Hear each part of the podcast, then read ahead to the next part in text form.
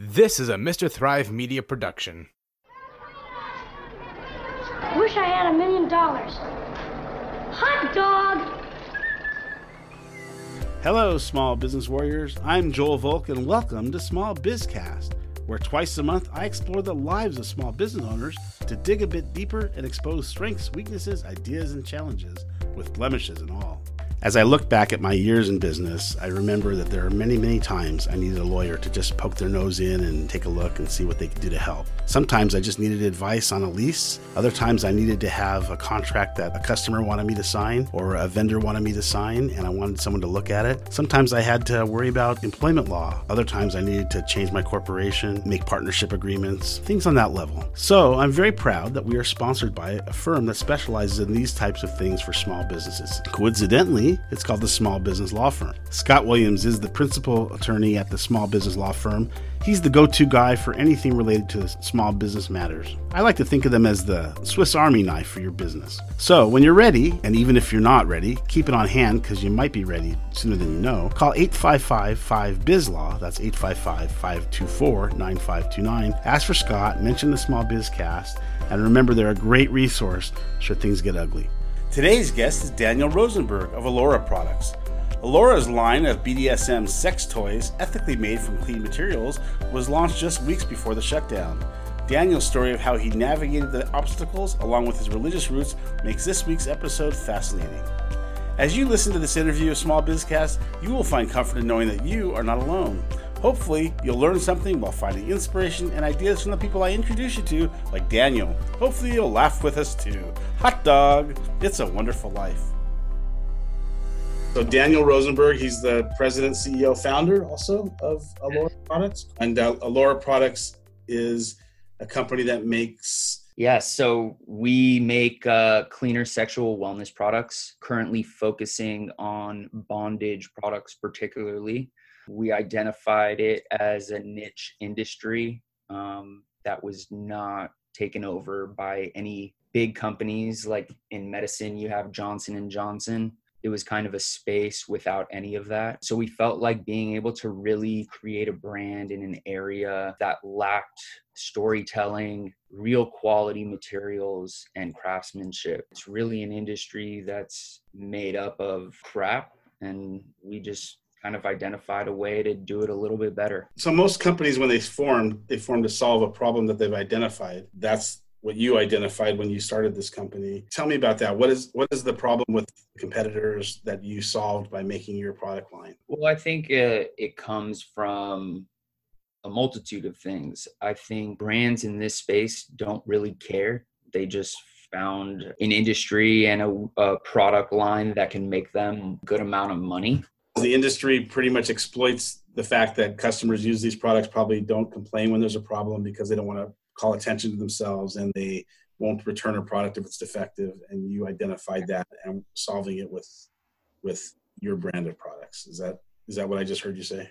Yeah i think that's a great way of explaining it. I think we just, I think it comes from marketing our products. So everyone likes to market their products with sexuality and a woman and or a man on it, some sort of sexually exploitive position. We went away from all of that. If most people who see our packaging think it looks something like an Apple product, not saying it's Apple design level, but it's more it's much closer to what an apple product would look like than what you would find in a sex store so gotcha. so i want to back up a little bit because i do want to hear about the products but i think your story so so the small bizcast is about the human side of running a business and i think your story is is fascinating largely because it's something that i normally wouldn't bring up in a conversation about it i wouldn't bring up a person's religion when they're running their business, except for when you and I were talking before the the before the podcast.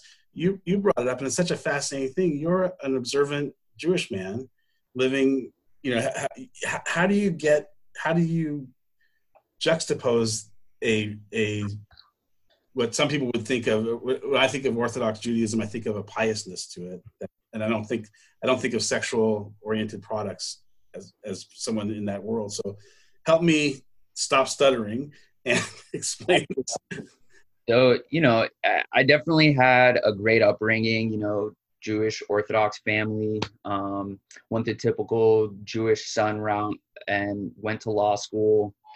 Um, and, but it really came down to um, just needing to do something fun. So I kind of ended up into, ended up in an in industry that obviously wouldn't typically uh, consider, I guess, pious or, uh, like you said, or something that an Orthodox Jew would uh, get into. So you um, don't see you don't see a lot of your yeshiva brothers at the conventions, is what I'm hearing you say. What I will say is, you would be shocked people you would see at these conventions, and um, the people who are there are from every walk of life. I think, unfortunately, we don't like to talk about sex, but everybody has it, or we'd all like to be having it. I think that's the reality of it. And even in Judaism, sexuality is a major thing. It's about being modest, but we still talk about sex. Um, there are ways to do it modestly. And I think that's partially uh, kind of why we've gone away from uh, having full sexuality on our website, any of our third party vendor sites where we sell our products. We really avoid, we don't use any nudity. So we really are focused on cleaner materials, but also just a cleaner industry. It's it doesn't need to be grotesque. It doesn't need to be overtly sexual. Sex is beautiful. Um, I noticed on your website you had a whole section on sexual education and i thought it was really interesting and i and, and it started with a premise that that the human being deserves to have beautiful sex and you shouldn't know and i thought it was a very jewish perspective actually and so I, I, don't mean to make this a religious show at all but i thought it was handled in a very tasteful and what you know what i've seen in reading uh, jewish you know jewish literature it seems to be seems to fit in there and so i wanted to compliment you on walking that tightrope. It seems like you're doing a good job of that, from what my little, my limited understanding. You know, I definitely appreciate that. Um, one thing I, I definitely want to mention is uh, I forget the name of it, but in uh, Tel Aviv, Israel, there is a sex store, and it's uh, based on the book Kosher Sex. It's the daughter of the rabbi who wrote that book, Kosher Sex, um, Rabbi Boteach, and uh, it's a store that sells sex uh, products, but again, everything cleaner, no nudity, um, really just from a modest perspective. Um, so that's really what we're trying to do is everybody's having it, everybody's doing it in some sort of way. And there are a lot of products that can make that experience uh, better for that particular person or uh, for a variety of people. Did you practice law after you graduated law school? Uh, so I did some. Uh, I never practiced law. Um, I actually did not pass the bar exam, and I actually had to make some decisions. Um, I was I married my high school sweetheart. We wanted to start having a family, um, so I just got down to working. Worked a little bit in business affairs and did some uh, business and legal affairs consulting work. Needed something more consistent. Decided to become uh, Title IX investigator. Um, I don't know what that is. Yeah, uh, it was the worst experience of my life. Um, uh, we were, I investigated uh, sexual assaults and harassments oh. on college campuses. Um, it's, uh, it was truly a terrible experience for a variety of reasons. Um, and I just needed something fun to do afterwards. Like I needed to do something fun, creative, intellectually stimulating, and something that could help me pay off my student loans. So when you uh, found this niche and you found this need to fulfill, and you realized there was a market for it, and you, at some point you had to tell your mom and dad uh, what you were what you were doing. I gotta imagine there was a challenge or two with that. I think my parents kind of understood. I was I had worked a few jobs. I had done the typical route of going to law school, doing my career, like the career path, everything that I was supposed to do. And I was just miserable. Um, and I got approached to be able to like do have this opportunity able to have some fun, make some money, and uh, be creative, do something different. I think my parents appreciated that aspect. Maybe not necessarily the products that I was making, but I was creating a brand. Creating a brand and a new company, you learn so many different things. You utilize so many different aspects of your education and things you've learned from jobs in the past, internships, um, and being able to put that into practice. I think building a brand and a company, you have to take everything you've ever learned, throw it into exactly what you're doing right now. Plus, you have to learn a million other things to try and make it happen. And I, I've just found that more stimulating um, and more fun than uh, anything I've ever done. Tell me about the timeline. First of all, how long has Allura been in business? So um, we started the concept of being able to find. I, I should say we. Um, I have three silent partners in the business, um, and we came together and just said to each other, "Let's find something fun to sell that we can make a good amount of money on." That that was the honest truth.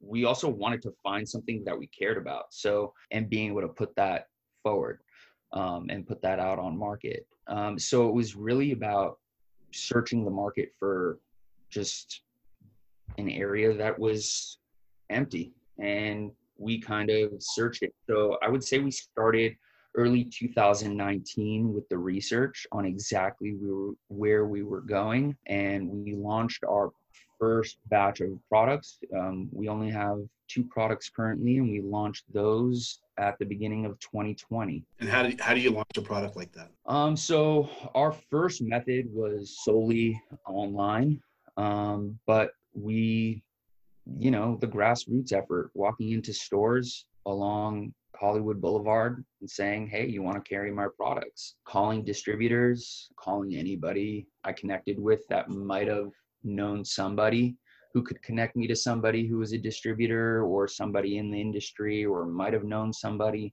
Um, and we actually got connected with a great distributor and we're close to signing a deal with them and it and then covid hit so we actually got into our first retail store in the the first week of march 2020 um, we had already been online for about a month and got into our first store the first week of March 2020. We're gonna we were gonna sign a deal with a distributor the second week of March, and everything else kind of went to hell once COVID hit. We'll reconnect in about six months when retail will consider taking on uh, new companies and new products. I'm really sorry to hear the timing was so poor for you. So it sounds like so from you said the end of 2019 to, to now. So it's, it's really a fledged, a brand new business. This is brand new it, took about a full year of research and development. We worked with um, sourcing materials, manufacturers. Um, one of my partners happens to be fluent in Mandarin. Um, and we were able to develop a very personal relationship with our manufacturers in China. And we have those relationships being developed for the last year. One of the reasons that's so important was because we wanted to prevent our products from being made the same way by other companies, trying to prevent uh, copycats essentially. Can you use uh, intellectual property laws to protect your processes and your materials and such?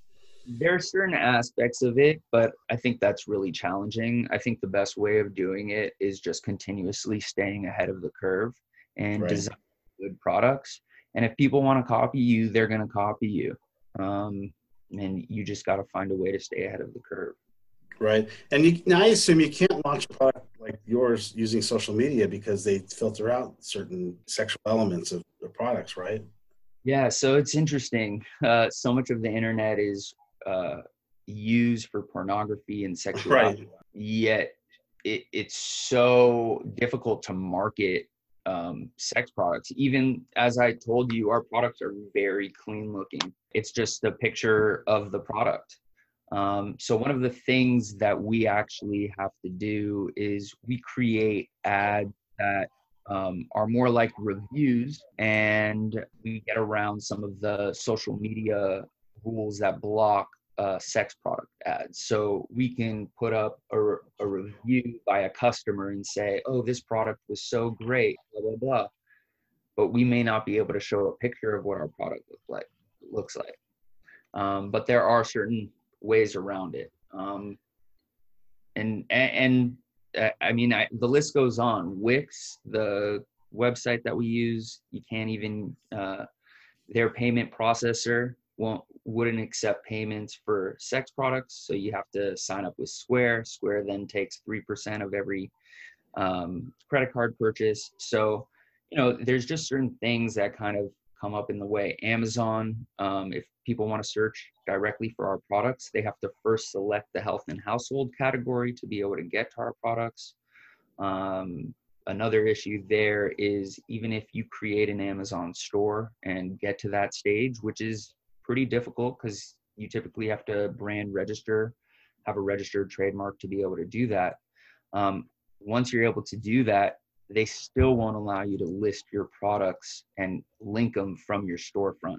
So on our storefront on Amazon, what we actually do to promote our products is we have square boxes with uh, writing that just says search for our products in the health health and wow. health. That's a huge challenge. I attended a art show in, in Miami called Art Basel. It's a famous art show, and I took pictures of a bunch of beautiful things that I loved. And one of them was a was a nude sculpture and uh, they blocked me off of Facebook, I think, for a few days because they tagged me as putting pornography out there. So, so, social media really does have a lot of censorship, even though they, they don't seem to censor a lot of other things. It, it's sad, and it, it's a it's a pretty big double standard. I, I understand the idea of wanting to censor certain items from people and young kids or people who don't want to see those things but there are also plenty of ways to avoid those people seeing those things.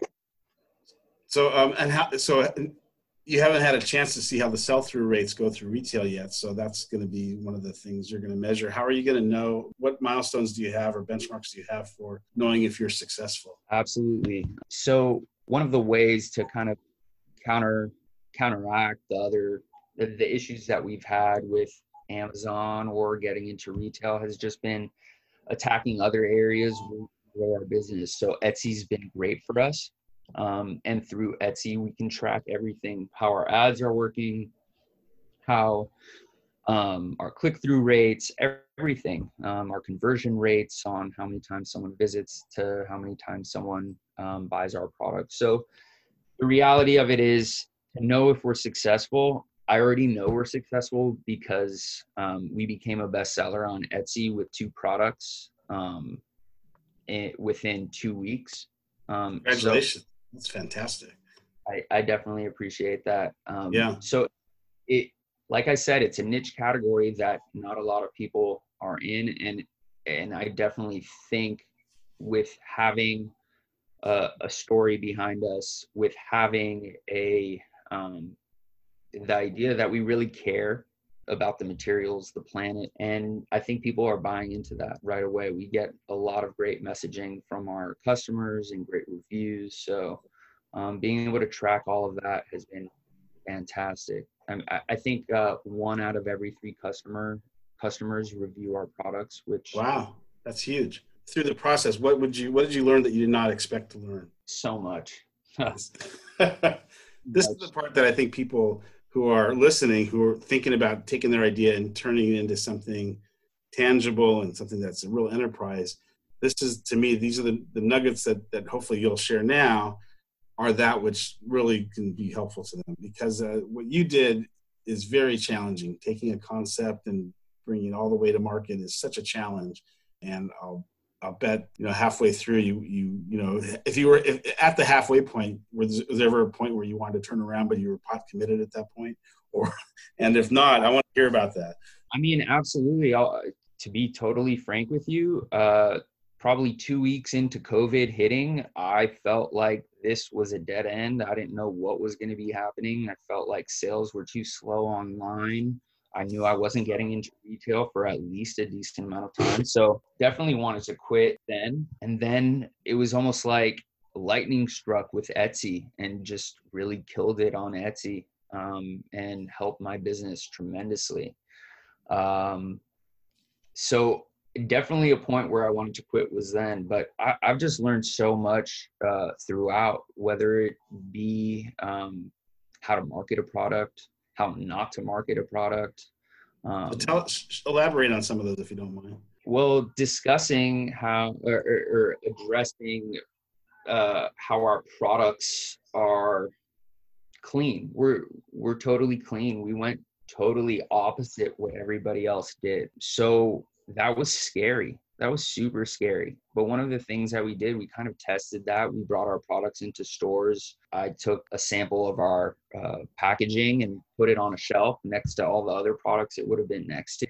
Even without a beautiful, sexy model, it popped because it was different. It, it was clean white background and it just, it, it was simple um, everything else was so all over the all, all over the place dirty. yeah it's it's it's very clean looking professional looking products. It looks like they're made really well and the materials are strong. So it's it's it's you know i don't have a lot of experience in this world but when i looked at it i looked online i wanted to see what the product like and the part you could see it it looked like it was it was quality manufactured. It did not look like it was uh, cheaply made.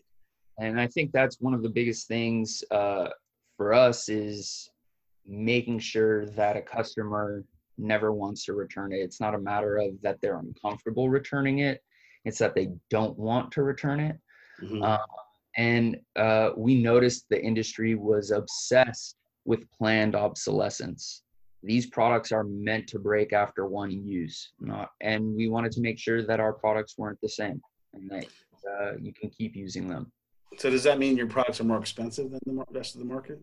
No. Um, so that was another thing that we wanted to make sure on. Um, our margins are still good, and we're selling for about half price of the main uh, competitor in the industry. I would say the main competitor in the industry is a brand like Sportsheets, um, and they would sell their bed restraints, bed restraints, which are one of our products. They would sell those for $69.99 to $75, and we're selling those online for $25.99.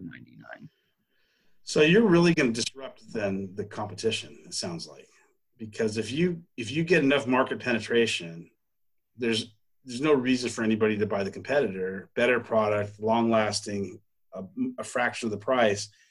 That's got to create some ripples. How, how do you think you're going to manage that?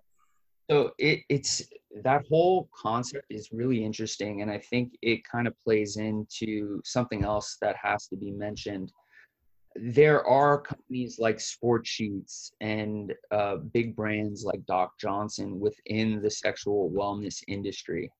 Um, and then there's also the reseller brands who just, you know, it's a nothing brand and they just resell on Amazon and third party sites, but they don't really have a brand. They just resell products. That side of it on Amazon and third party resellers they cut into that market. So a lot of those um, companies sell junk products for half the price. So we're trying to be that Sportsheets big time brand online in that Amazon market. So we're kind of trying to do two things. We're trying to be that um, brand in store that can sell for twenty five ninety nine um, and cut out other people as um, or they can bring down eh, they should bring down their prices. That that's the bottom line. Prices. Right right. But typically what happens is when you when you disrupt someone who's got a big foothold on the shelf space and and and the and the the retailers are used to, to carrying that product they're going to they're going to typically want to have a competing product to yours and maybe give it the shelf space just because it's for no other reason it's just easier to sell a familiarized product. So that's going to be obviously be a challenge for you. And I think I think your uh, your your the fact that one in three of your uh, your users are reviewing it, you got to exploit that. I hope you don't mind me just throwing out this advice at at a uh, you know ad hoc here, but but it seems like you really have to exploit exploit those reviews and really you know do what you can to get testimonials. Once I realized I'd be out of retail for about six months, at least, that was kind of my decision where I knew I had to go to wholesale pricing. I shouldn't right. say twenty five ninety nine um, in January when I was ready to launch. Having COVID hit and realizing that I was not going to be able to um, hit retail stores immediately and most likely for at least another six months from today. I just realized I needed to get down to wholesale pricing pretty much and sell online for the same price that third party resellers were selling for. Um, and that was kind of the conscious decision that needed to be made to keep the business running during this time and mm-hmm. uh, kind of survive for um, when we are ready to attack retail. And once we are ready to get into retail, we'll have additional products that we'll be able to sell closer to the retail pricing that currently exists um, for products of a similar nature. As you build your product line, then do you start putting kits together? Yes, absolutely. Um, but you know, one of the really cool things about um, expanding our product line is really doing some creative things with materials, getting some cool certifications from companies that organizations you'd never expect. So we're actually working on a USDA certification on bondage products for cleaner materials, which I find pretty fascinating. Um, Help me understand that. I you got me smiling because I had no idea how that works. So please. So yeah, there's several organizations that would um, approve or certify that you're using cleaner products. So, really, just sourcing materials that don't rely on petro- petroleum based plastics and uh, finding materials that are sustainable for our environment. Um, and the USDA has uh, a body that will certify companies um, or product. I, I shouldn't say companies, they certify products that use certain materials. So we're looking forward to that and um, hoping that that can be alongside our competitors within uh, retail space and allow our pricing um, to still compete with them. At what point will you know that you're you're uh, at a success level? How how much how how how much volume do you have to be doing? What's your timeline? What are your projections? How how do you how do you measure that now at this stage of your game? Where you are in that in that uh, metric? Um, so it's really simple. Um, uh, truthfully, it's two sales a day on every avenue I'm on.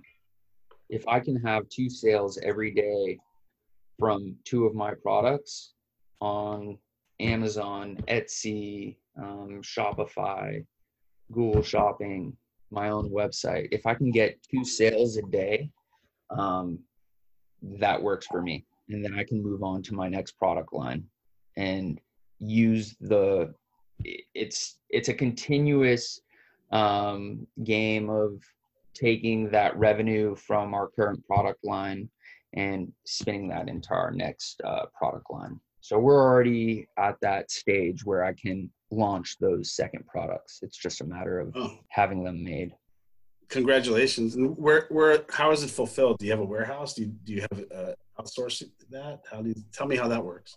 So right now I'm doing all fulfillment myself. I keep most of our product in a storage locker. Then I keep some of the boxes at home as well. And every once in a while, when I run out of product at home, I go back to the storage locker and get some more product um, and just ship it out myself. I have all the supplies I need at home. I fulfill it myself.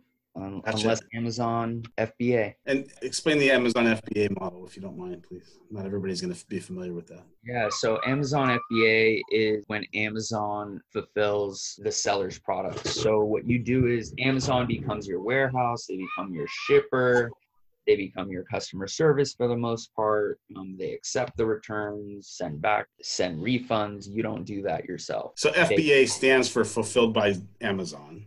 Correct. They become your your you're basically your fulfillment, your shipping, receiving, and warehousing. And when sales come in through Amazon, they just ship it out, and then does money go directly into your account, and then you pay them, or does they take their cut and then pay you? So they uh, they definitely take their cut. Um, so the way it works is each product they take their FBA fees. So each product they take fees for several aspects. You know, shipping, handling. Um, my products have an added fee um, because they require um, black um, plastic wrapping over them because they're so obscene. Yeah, but the packaging is, as you said, it's about as generic as you get. It's a white box with a nice little uh, logo on it that doesn't really describe anything sexually. That still has to be done in a black. It's it's very upsetting to us. We're working on several back channels to be able to get around a lot of these things or at least make changes to the way Amazon goes about um, treating um, our products and other products like ours. Um, we find if I were to receive if I were to receive your box uh, in an Amazon thing, it would look like a vitamin supplement to me. It looks like it looks, looks like the most benign product. You know, there's nothing about it that would suggest it has a sexual nature to it. Absolutely. You know, our bed restraint says bed restraint on it and it has a picture of two cuffs. Our door swing has a picture of what one of the straps looks like and the cuffs look like, and that's it, and says door swing. So it, it, it's definitely tough to have that put on us. You know, it's a that's an extra dollar per product that Amazon takes. So they definitely don't make it easy there. They definitely handle a lot of the shipping and and again during COVID they weren't helping us at all. My products weren't shipping out for at least a month um, at oh, time. Wow. So I, during COVID, Amazon wasn't even really working. But I think uh, that was really troublesome. Yeah, what a challenge! What a blunt force trauma COVID has been to small business, and uh, you know, my heart bleeds for everybody in small business right now trying to overcome these obstacles that are not part of anybody's business plan. They're, these are not part of anybody's business plan, especially on the scale that they have uh, been affecting us. So, hats off to you uh, for persevering. I love that your your bar is so easy to achieve uh, in terms of being able to f- get you to the next step. I think that must have taken some great planning to get there because otherwise uh, you might have been in real trouble right now. So can you talk a little bit about how you how you structured your business so you really didn't two per day per per distribution source is really seems like a very achievable uh, number for for people. How did you get that? By cutting our margins down tremendously. And like I said, working with our manufacturer on pricing and quality. Um, so knowing that our products would sell um, when customers find them. So really, we realize this is not an issue of customers liking our product. It's an issue of customers finding our product. So, so how do customers, how do my listeners uh, who want to check you out, how do they find you? Search Alora on Etsy.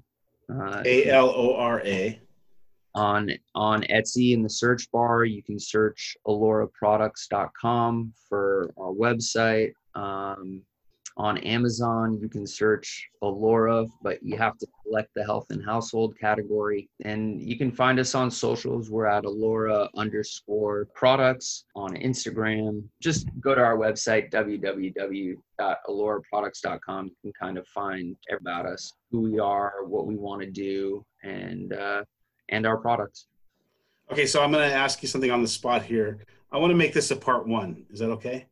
Absolutely. I want to revisit you a year from now after all these obstacles have gotten out of your way, you've navigated them, and I want to hear how you've navigated them. You're going to probably have new problems that you didn't expect to have at that point. And I want to, I want to, I want to talk to you more about this. Is that okay? Because I think you're at a very interesting part of your business, and I think it's going to get even more interesting as time goes on, especially as some of these uh, roadblocks get out of your way, and you could really, you know, really uh, uh, thrive in your business yeah I, w- I would really love that because to me I, I just feel like this whole thing whether it's just starting a business to how covid has affected it just always evolving and the changing environments that we have how we change as people i i, would love to discuss how i evolved over the last year um, and how our, our product line evolved everything uh, i think that would be fantastic.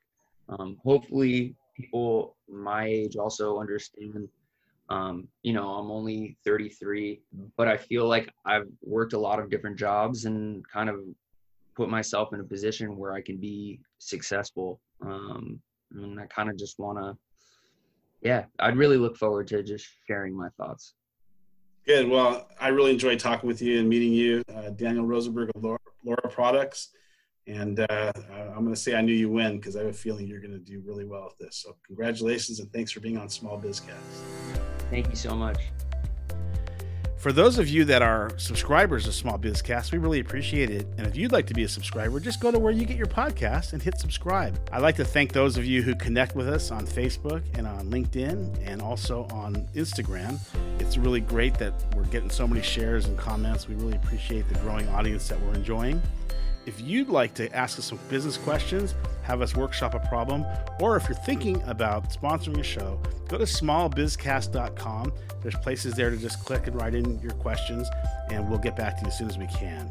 Over the many years I've worked at Mercury Document Imaging, we've been solving business problems using technology, and now we have this new reality. Employees are working from home, and companies are trying to stay relevant and efficient and have accountability for their employees while doing so. The big problem is that the cyber criminals are working from home too, and they have been doing this longer and know what they're doing and know what vulnerabilities you've created by kind of throwing this together quickly. So now that it looks like we're going to be here for a while, it's time to think about this I want you to reach out to my company. We'll either help you or refer you to a partner that can help you, depending on what the vulnerability is. But the first thing to do is start with an assessment, make sure that you're protected, and then and find the weak link. So please call us 818 782 1221. My extension is 25913, but call anybody at the office. We're all happy to help you, and we want to make sure that we don't have any more problems than we already have. Thanks. In the next episode of Small Bizcast, Tony Coretto and I discuss the five pillars of freedom. Tony is an enlightened business leader who understands that being in business is really about being free. He understands what that freedom means, how to achieve it, and what to do when you get it. Here's a sneak peek. And I think that's why a lot of people you mentioned, you know, small business people generally don't tend to think about freedom as a primary goal. Maybe they think about money or they think about, you know, this they have an entrepreneurial seizure, as Michael Gerber said in the book The E Myth. He said most people, most small business people are are practitioners who just decide, wow, I can do this. I'm going to make a business out of it, and they don't realize that that's running a business is very different from doing a practice. So we kind of had that entrepreneurial seizure, and what we were interested in was uh, we thought we were interested in you know money and and becoming successful. But one of the things that we kind of overlooked was the self determination aspect. Small Bizcast drops every other Monday. Follow us on our socials for business tidbits and special offers, and send your feedback to jv at smallbizcast.com. Thank you again to our sponsors, Mercury Document Imaging and the Small Business Law Firm. We couldn't do this without you. And of course, thanks to my producer and my son, Charlie Volk of Mr. Thrive Media. Couldn't do without him either. Thank you very much for listening. Hot dog, it's a wonderful life.